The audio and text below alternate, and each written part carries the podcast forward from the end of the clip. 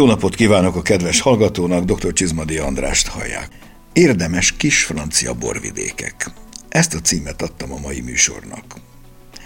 Ugyanis Franciaország számos borvidékét, az összes nagyot, híreset végigjártuk már korábbi adásainkban, az átlagpolgár, még ha vinofil is, Bordeaux, Burgundia, Champagne háromszögnél általában elakad, a beavatottabbak eljutnak esetleg a Rón és a Loire völgyekig, esetleg még Elzásszal kiegészítik, de már a déliekig alig jutnak el, a többiekről nem is beszélve. Ugyanis Franciaországban ezeken túl is számos kis borvidék létezik, gyakran éppen a nagyok árnyékában. Említettünk is ezek közül például a bordói adásban párat onnan a környékről, lásd a 47. adásunk. Ma ezekből a kisebbekből, közülük is a szerintünk érdemesebbekről válogatunk és mutatunk be néhányat. Keleten Jurát, a szomszédságában Szavolyát, aztán lemegyünk a délnyugati régió néhány kiválóságát felvezetni, ilyeneket, mint például Jurançon, Madiran, Kaur és Gaillac. Tartsanak velünk, szabadítsuk ki a szellemet a palackból.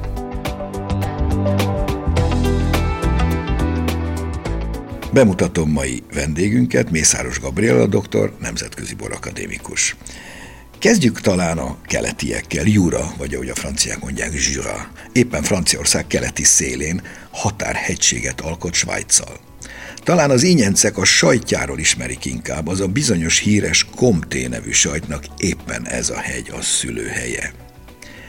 Burgundiától keletre vagyunk kisé, de elég közel. Burgundia hatása sok szempontból is érződik. Itt van a, például a jurai mészkő mindjárt, ami erről van elnevezve, mint közös talaj.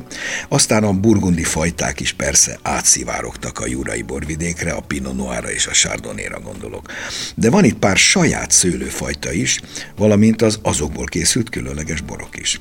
A legfőbb és eredetibb fehér fajta a Savagnin. Vigyázat, nem Sauvignon, Savagnin. Ebből készül a híres sárga bor, a Vin Jaune. Mi ennek a lényege, Gabi?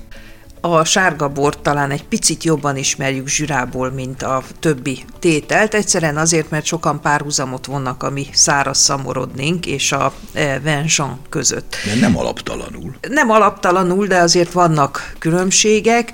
Abban mindenképpen hasonlít a kettő, hogy a Savagnin, tehát a fő szőlőfajta, amiből ez a bor készül, épp úgy nagyon komoly savszerkezettel tud megajándékozni bennünket, mint a fur, mint, vagy éppenséggel a háslevelű. Ugye nagyon-nagyon sokáig érlelik fahordóban ezeket a tételeket, több mint hat éven keresztül. Ez előírás is. Ez előírás, abszolút, hat év plusz három hónap, viszont érdemes tudni, hogyha valaki ellátogat ide a zsürába, akkor nem azzal fogják fogadni a pincészeteknél, hogy előszedik a legszebb e, sárga boraikat, hanem nagyon-nagyon tudatosan és szisztematikusan felépítik a kóstolót. Egyszerűen azért, mert tisztában vannak vele, hogy ez nem egy olyan bor, amit leülve 10 perc alatt semmi akklimatizáció nélkül. Erre rá kell lehetne. hangolódni. Pontosan, így van, rá kell hangolódni, és tudom, hogy az ilyen karakterű borokat a magyar fogyasztó nem feltétlenül fogadja nagy lelkesedéssel, de én úgy gondolom, mindig azt kell nézni, hogy milyen a minőség. Nem az a, a legfontosabb, hogy kire milyen címke van ragasztva, hanem az, hogy föl tudjuk-e fedezni az egyensúlyt, az egyéniséget, az aromatikának a végtelen gazdagságát és azt a hosszúságot, amivel egy-egy ilyen bor megajándékoz bennünk bennünket. Ha már említette a tokai szomorodninkkal való párhuzamot, ami nem véletlen, mert hogy van. A leglényegesebbet emeljük ki a kedves hallgató kedvéért, hogy tudnilik ezek élesztő hártya alatt készülő Így van, borak. viszont nem botritiszes. Ez Tehát az alapanyag az érett, de semmiképpen nem botritiszes. Élesztő hártya alakul ki a hordóban az érlelés során, és gyakorlatilag így az oxidációtól megkiméljük a borokat, viszont nagyon szép diós, zöld diós karakterek alakulnak Ez az, ki. amit már a Sherrynél is megszoktunk. Ez volt tehát a Venjon, a sárga bor. Másik fíres jurai termék a Vin de Pai, azaz a szalmabor. Az is ugyanebből a szavanyemfartából készül, legalábbis zömmel. Igen, nagyjából ugyanebből készül. Ugye mi valahogy a szalmabort olyan nagyon nem szoktuk értékelni, de úgy gondolom, hogy akinek van botritizes alapanyaga nem az édes boraihoz, az, az valóban más, máshonnan indul. Tulajdonképpen a Vin de Pai, tehát a szalmabor egy édes, utótöppesztett borról van szó, csak a kedves hallgató kedvéért, hogy világos legyen. Van itt viszont egy érdekes termékük, amit én nem is nagyon mernék bornak nevezni, ez a Makvan, ugye így írják Macvin, így van írva, Igen. ami, Igen. hát ez tulajdonképpen a hát, most, hát, most állapotban elfolytják. Ne, nem, elfolytják, de törköly párlattal. Tehát Igen. gyakorlatilag itt egy bor és párlat elegye. Talán a leginkább ismert ebből a kategóriából a, a Pinot de Charant. Hát szerintem ennek megvan a sajátos fogyasztói közönsége. Nem biztos, hogy, hogy a magyarokat olyan nagyon lenyűgözi, de nyilván senkit nem akarok erről lebeszélni. Beszéljünk egy kicsit a, a vörösborokról, mert ha nem is ez a legfőbb terméke Jurának, de azért van itt némi vörösbor, természetesen a burgundiai Pinot Noiron túl, ami néha egészen gyönyörű formáját tudja itt mutatni. Van neki két lokális szőlőjük. Ez egyik a Pulsar nevű, ami egy ilyen könnyed, parfümös bort ad.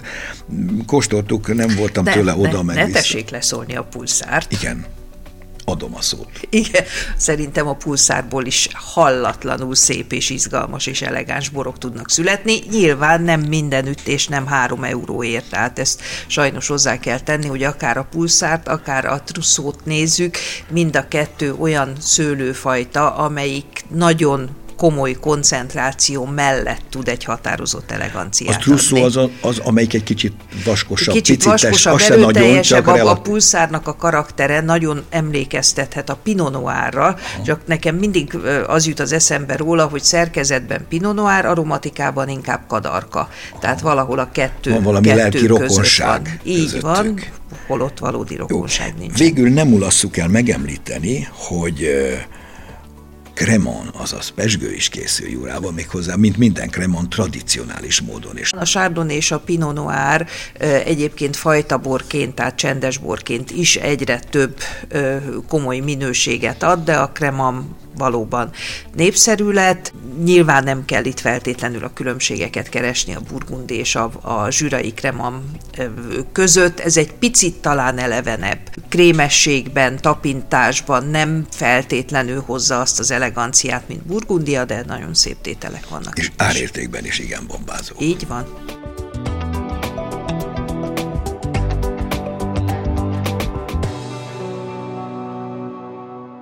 Mi borivók szinte mind úgy gondoljuk, hogy a franciák mindig is borivók voltak.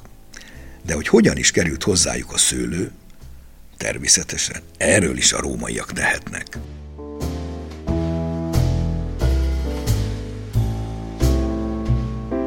Franciaország sokak számára a bor szinonimája.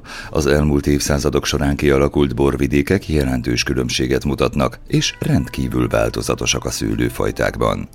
A gallok már azelőtt fogyasztottak bort, mielőtt egyetlen szőlőtőkét is felneveltek volna, hiszen azokat még a görögök ültették a földközi tenger partvidékén.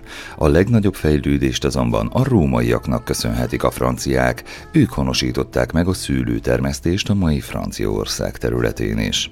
A római birodalomban a szőlő termesztése annyira népszerűvé vált, hogy néha már a gabona és haszonnövények termesztését veszélyeztette.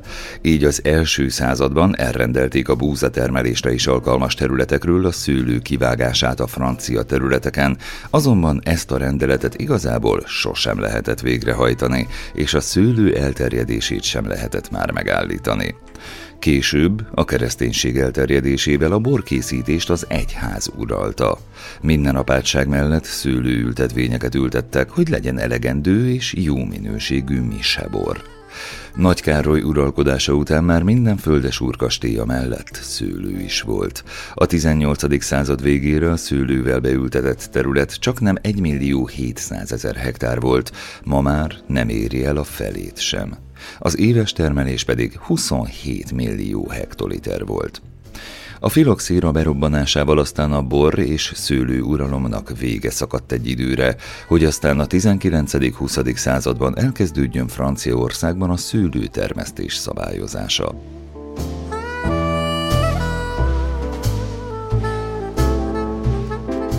Ha kicsit lejjebb csúszunk a térképen, a keleti szélen, hogy kicsit a Genfitó alá, már is Szavolyában találjuk magunkat, sok magyar honfitársunk egyik legkedveltebb síterepén, s ha már ott vagyunk, érdemes röviden az itteni borokat is bemutatni.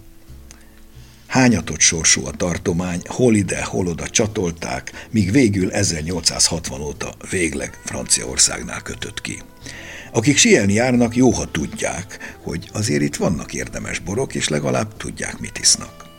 Nos, a klíma természetesen alpesi, maga a borvidék kicsit szétszórt, értelemszerűen több kis szigetből áll, és jó pár saját helyi fajtával rendelkezik. Fehérben a Jacquer, az Altes és a Bergeron, vörösben pedig a Mondeuse, amit érdemes tudni róluk és a belőlük készített borokról. Gabi, mit lehet erről tudnunk? Mi az, amit feltétlenül érdemes megjegyeznie a kedves hallgatónak?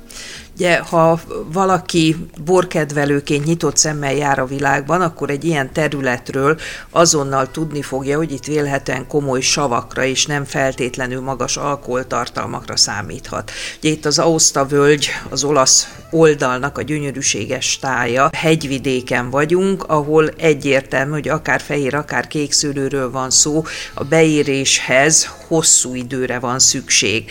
Tehát itt olyan borokra számíthatunk, aminek a sav szerkezete megvan, viszont nem nehézkesek, nem nagyon vastagok, sokkal inkább a könnyed, légies, finom aromatikájú tételeket találjuk meg. A sieléshez pont jól is lesznek. Hát igen. A sima Vin de Savoie az alapvetőleg egy könnyed zsáker fajta. Általában vannak itt komolyabb AOC-k, ugye az AOC ez a bizonyos Appellation d'Origine Contrôlé, tehát a minőségi borok osztályozás, ami ma már AOP, ráadásul, mert már nem csak kontrollé, hanem protégé, azaz védett is.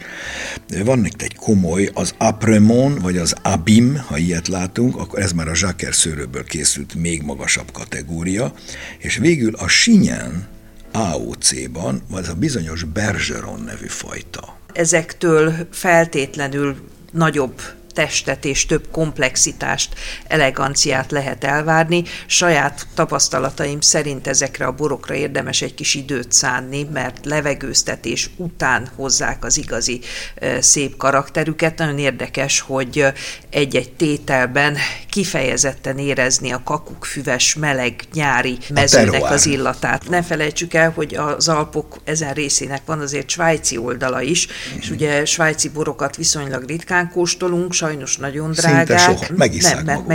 ők maguk, de vannak ott a Genfitó környékén olyan tételek ma már, amiért csorog az embernek a nyála. Például szirából, de a saját fajtáik, a, az ármin, petit árviny, ezek olyan alapanyagot adnak, ugye irgalmatlanul meredek termőterületekről, amire kifejezetten érdemes odafigyelni. Az ember arra gondol, hogy alpesekben bort készíteni, szőlőt termelni, de hát arra gondolunk, hogy Argentinában van ezer méter, meg néha a fölött is van, akkor ez még olyan hát, magasra se kellett felmenni. további nélkül. Így van, igen. Csak türelem kell hozzá, hogy beérjen a szőlő. Ne felejtsük el kedvenc veszőparipámat ismét megemlíteni, hogy tudnélik Szavolyában is van buborékos ital, nagyon sokáig csak egyszerűen musszőnek, azaz buborékosnak nevezték, de 2015-ben ez is belépett a Kremanok nagy családjába, tehát onnantól Cremant de Savoie néven pesgő készül. Igen, és a zsaker szőlőfajta. A zsaker általában, általában az az előírás, ha jól tudom, hogy legalább 60%-ban a helyi fajták, hát ez nyilván a főleg a zsaker, és csak 40%-ban jöhet hozzá a burgundi fajta, kör a Pinot Chardonnay, tehát megint egy kiváló pesgővel szaporodott a ház. Ugorjunk most le délre, pontosabban délnyugatra, ez az a bizonyos Sud-Ouest francia nagy bor régió, ami lényegében Bordón kívül és Languedoc-Roussillon kívül az összes többi kis borvidéket egyesíti, ezek ilyen foltszerűen helyezkednek el, nagyjából Gascony vidékén járunk földrajzilag. Az első mindjárt a Pireneusok lábánál lévő Jurançon, a híres Lourdes zarándok hely közelében vagyunk, egy picit nyugatabbra. Itt is lokális fajták viszik a szerepet, Gros Manseng, Petit Manseng és a kurbű, ezek a főfajták. Két változatban is létezik, szárazban és édesben, de ez az édes nem úgy édes, hanem majd mindjárt elmeséljük, hogy hogyan. Ráadásul egy nagyon szép kis történelmi tény kötődik a zsüranszoni borhoz. Na, az a bizonyos Navarrai Henrik, aki majd később negyedik Henrikként Franciaország királya lesz, ő ezen a vidéken született, és a keresztelői bora is ez volt, mert állítólag Zsüranszonnal érintették hajkát. Állítólag valóban így van, de ha érintették, ha nem érintették a Zsüranszon, úgy gondolom, hogy egy egyedülálló borvidéke lett és maradt is Franciaországnak. Hozzáteszem, hogy nem az átlagos borkedvelőknek a borvidéke, ahhoz, hogy valaki ezeket a mélyebb tónusú és sokszor ódivatúnak vagy éppenséggel divatja múltnak nevezett karaktereket próbálja kóstolgatni, nem biztos, hogy első látásra beléjük szeret. Ha az ember Franciaországban azt mondja egy pincérnek, hogy zsiranszont kérek, akkor az én a moellőt fogja hozni. Általában igen, ez egy édes maradék cukorra palackozott étel, de ugye itt semmiképpen ne olyan mennyiségű maradék cukorra gondoljunk, mint amennyi a tokai, akár késői szüretekben, vagy pláne asszukban található. Ez inkább egy, egy enyhe, kedves, igen. lágy, Ilyen 20-30 g körüli cukrokról Így van, van cukortartalmat jelent, és szépek a borok, mert csavak is vannak, de azért a javarésze az úgy gondolom száraz az zsüranszom borainak.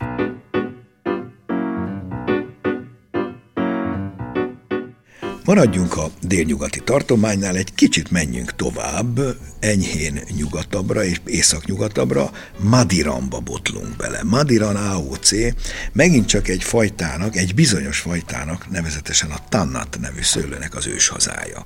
Ez egy eléggé hosszan élelendő és általában szelidíteni is érdemes, mert elég vadfajta. Maga az elnevezés, ha jól tudom, annyit jelent, hogy cseres.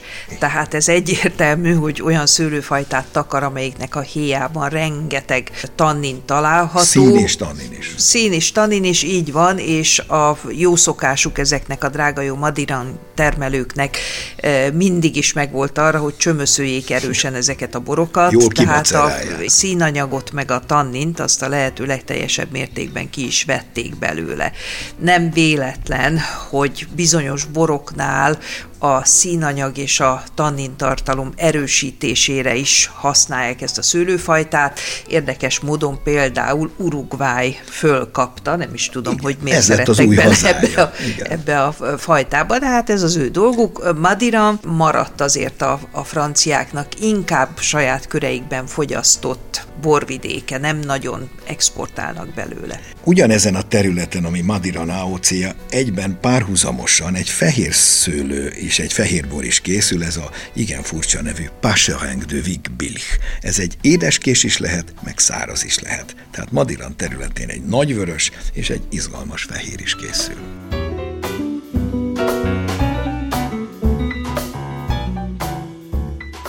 Kicsit menjünk tovább, a délnyugati vidéken talán az összes közül az egyik legismertebb borvidéke, Kaor ez a Lott folyó völgyében, egy csodálatos természeti környezetben. Egyébként az egész táj olyan. Ez megint csak egy nagyon izgalmas, ez már jobban ismert fajta, még nevezetesen a Malbeknek a szülőföldje.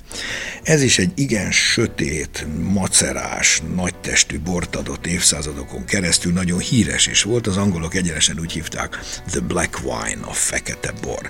Nem véletlenül az orosz ortodox egyháznak a misebora évszázadok óta körülbelül el is tudjuk képzelni a nagy basszus hangú kórushoz ezt a Black Wine-t, mint Mise volt, nagyon jó stílusos. Aztán a filoxérával eltűnt a borvidék, nem volt pénz, energia újra telepíteni, vagy 80 évig az ismeretlenségbe süllyedt, még a maga a francia közvélemény is nagyjából kiesett a tudatukból.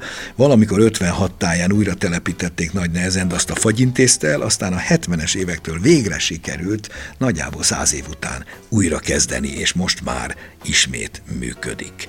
Sziklás lejtők, fensíkok, vagy a Lot folyó partján. A 90-es évektől egyes körök Párizsból el is kezdték felkapni valójában. Nagy tehetős, nagy polgárok vásároltak birtokokat, stb.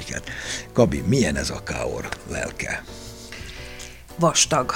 Vastag, nehéz, és nyilván aki kiszorult Bordóból, az örömmel látogat ide erre a területre és vásárol birtokokat. Nagyon izgalmas és szép borok készülnek különösképpen az elmúlt 10-15 évben, és egy picit stílusban is változott, amit e, meg lehet találni, mert sokkal gyümölcsösebb, a savakra koncentráló, fiatalabban fogyasztható, e, hidegen erjesztett Igen, mert a Kaur arról híres, hogy azt mondták, hogy jó, ha 8-10 évet várunk vele, hát és akkor lesz foly... Most igen, azért ez felgyorsult. Igen, ez felgyorsult. Mi, minek köszönhető ez alapvetően? Hát e, ugye a divat, és az, hogy a világban mindenütt, elsősorban Argentinából, a Malbecből is nagyon jó árértékarányú és nagyon szép tételeket készítenek, a franciáknak is muszáj volt észbe kapniuk, ha nem akarnak lemaradni. Tehát követve a nemzetközi trendet próbálnak a héjonáztatást megelőzően hideg macerációval egy olyan gyümölcsös karaktert elérni, ami valóban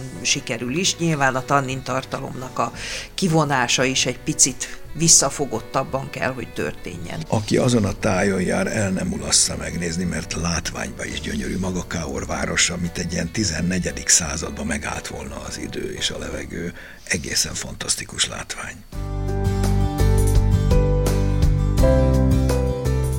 Végül, de nem utolsó sorban Gályákba érkezünk. Ez hogy a földrajzi elhelyezkedését jobban értsük, Albi város, ez a bizonyos albigens mozgalomnak volt ugye a fő székhelye annak idején, a 12-13. században.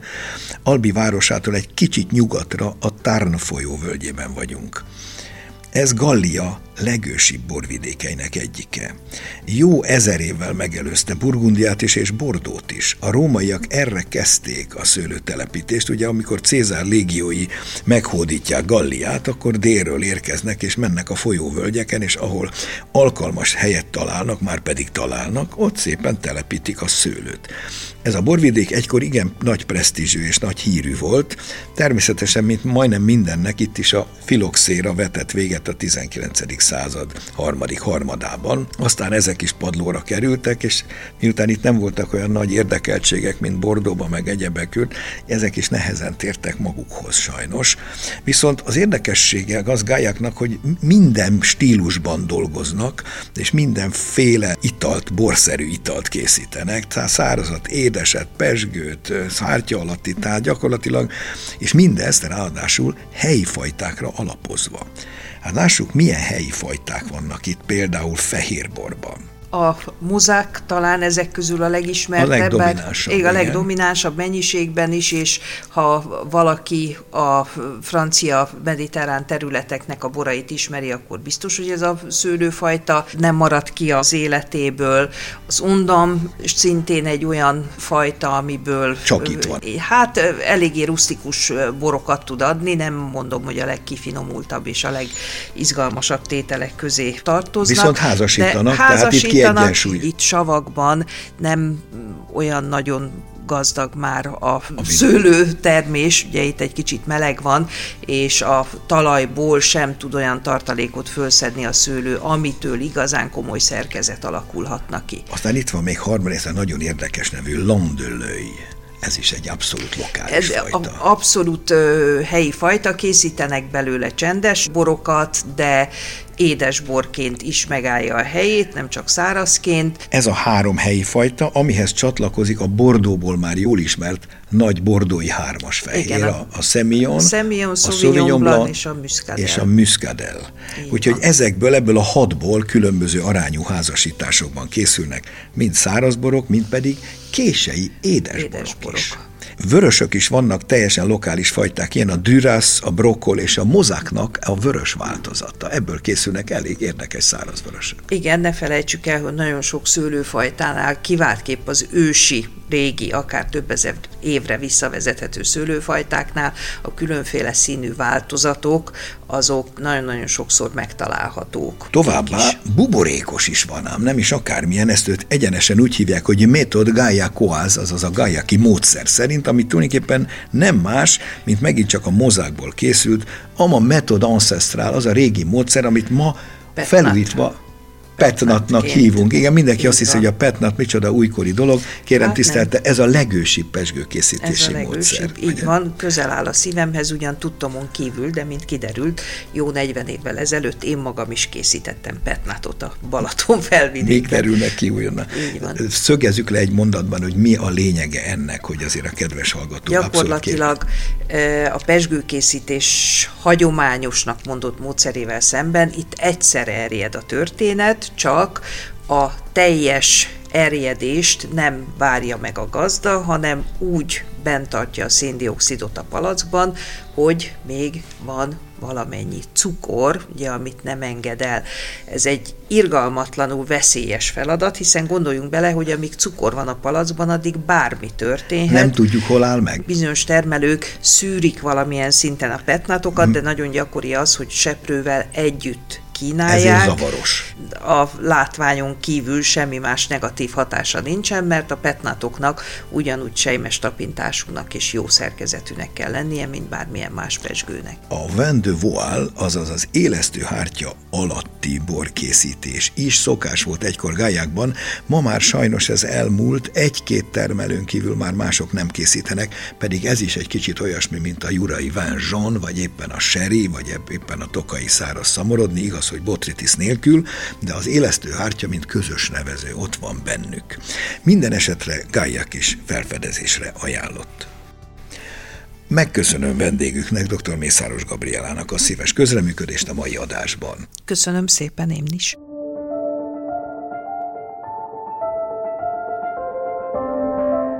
És most hallgassuk meg, mi újság a borok világában. A híreket Vajda Boglárka szemlézi.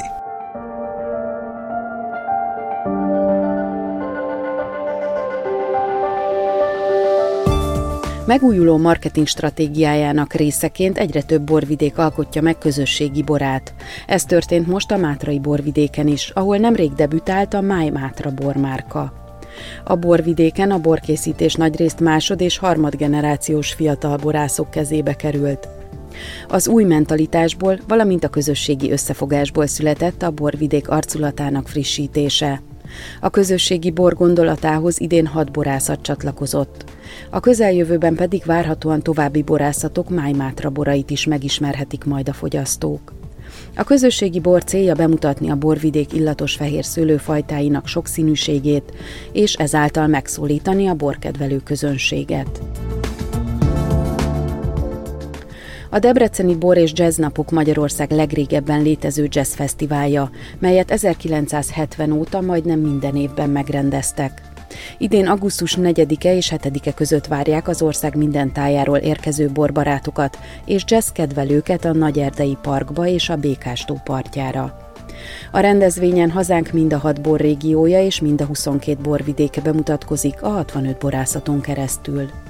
A pincészetek között kiemelendőek azok a naturális borászatok, melyek kis termőterületen fokozott odafigyeléssel ápolják szőlőiket, és hagyományos eljárással készítik, tölgyfahordókban érlelik boraikat. A borok ezekben az esetekben kevés túlzással úgy kerülnek palackba, ahogyan azokat a természet megteremtette. A Boroké volt a főszerep katonatelepen a Szőlészeti és Borászati Kutatóintézet Kecskeméti állomásán, hiszen itt tartották meg a Kecskemét város és környéke termelői borversenyét és a Kecskemét város bora kiválasztását. A termelők idén 61 tételt neveztek a két címre. A megmérettetésen 19 kistermelő, 5 üzemi borászat és a kutatóintézet borait mérték össze. A verseny érdekessége, hogy nem csak az adott kóstolási pillanatban kell jó minőségűnek lennie a bornak, de figyelni kell, mit bír egy évig repülőgépen vagy egy olyan termelőnél, ahol nem biztos, hogy minden körülmény adott a tökéletes tároláshoz. A nyertes termelő Kecskemét Városbora 2022 címet a nyertesbor forgalmazásához egy évig használhatja fel. Az eredményt egy későbbi időpontban hirdetik ki.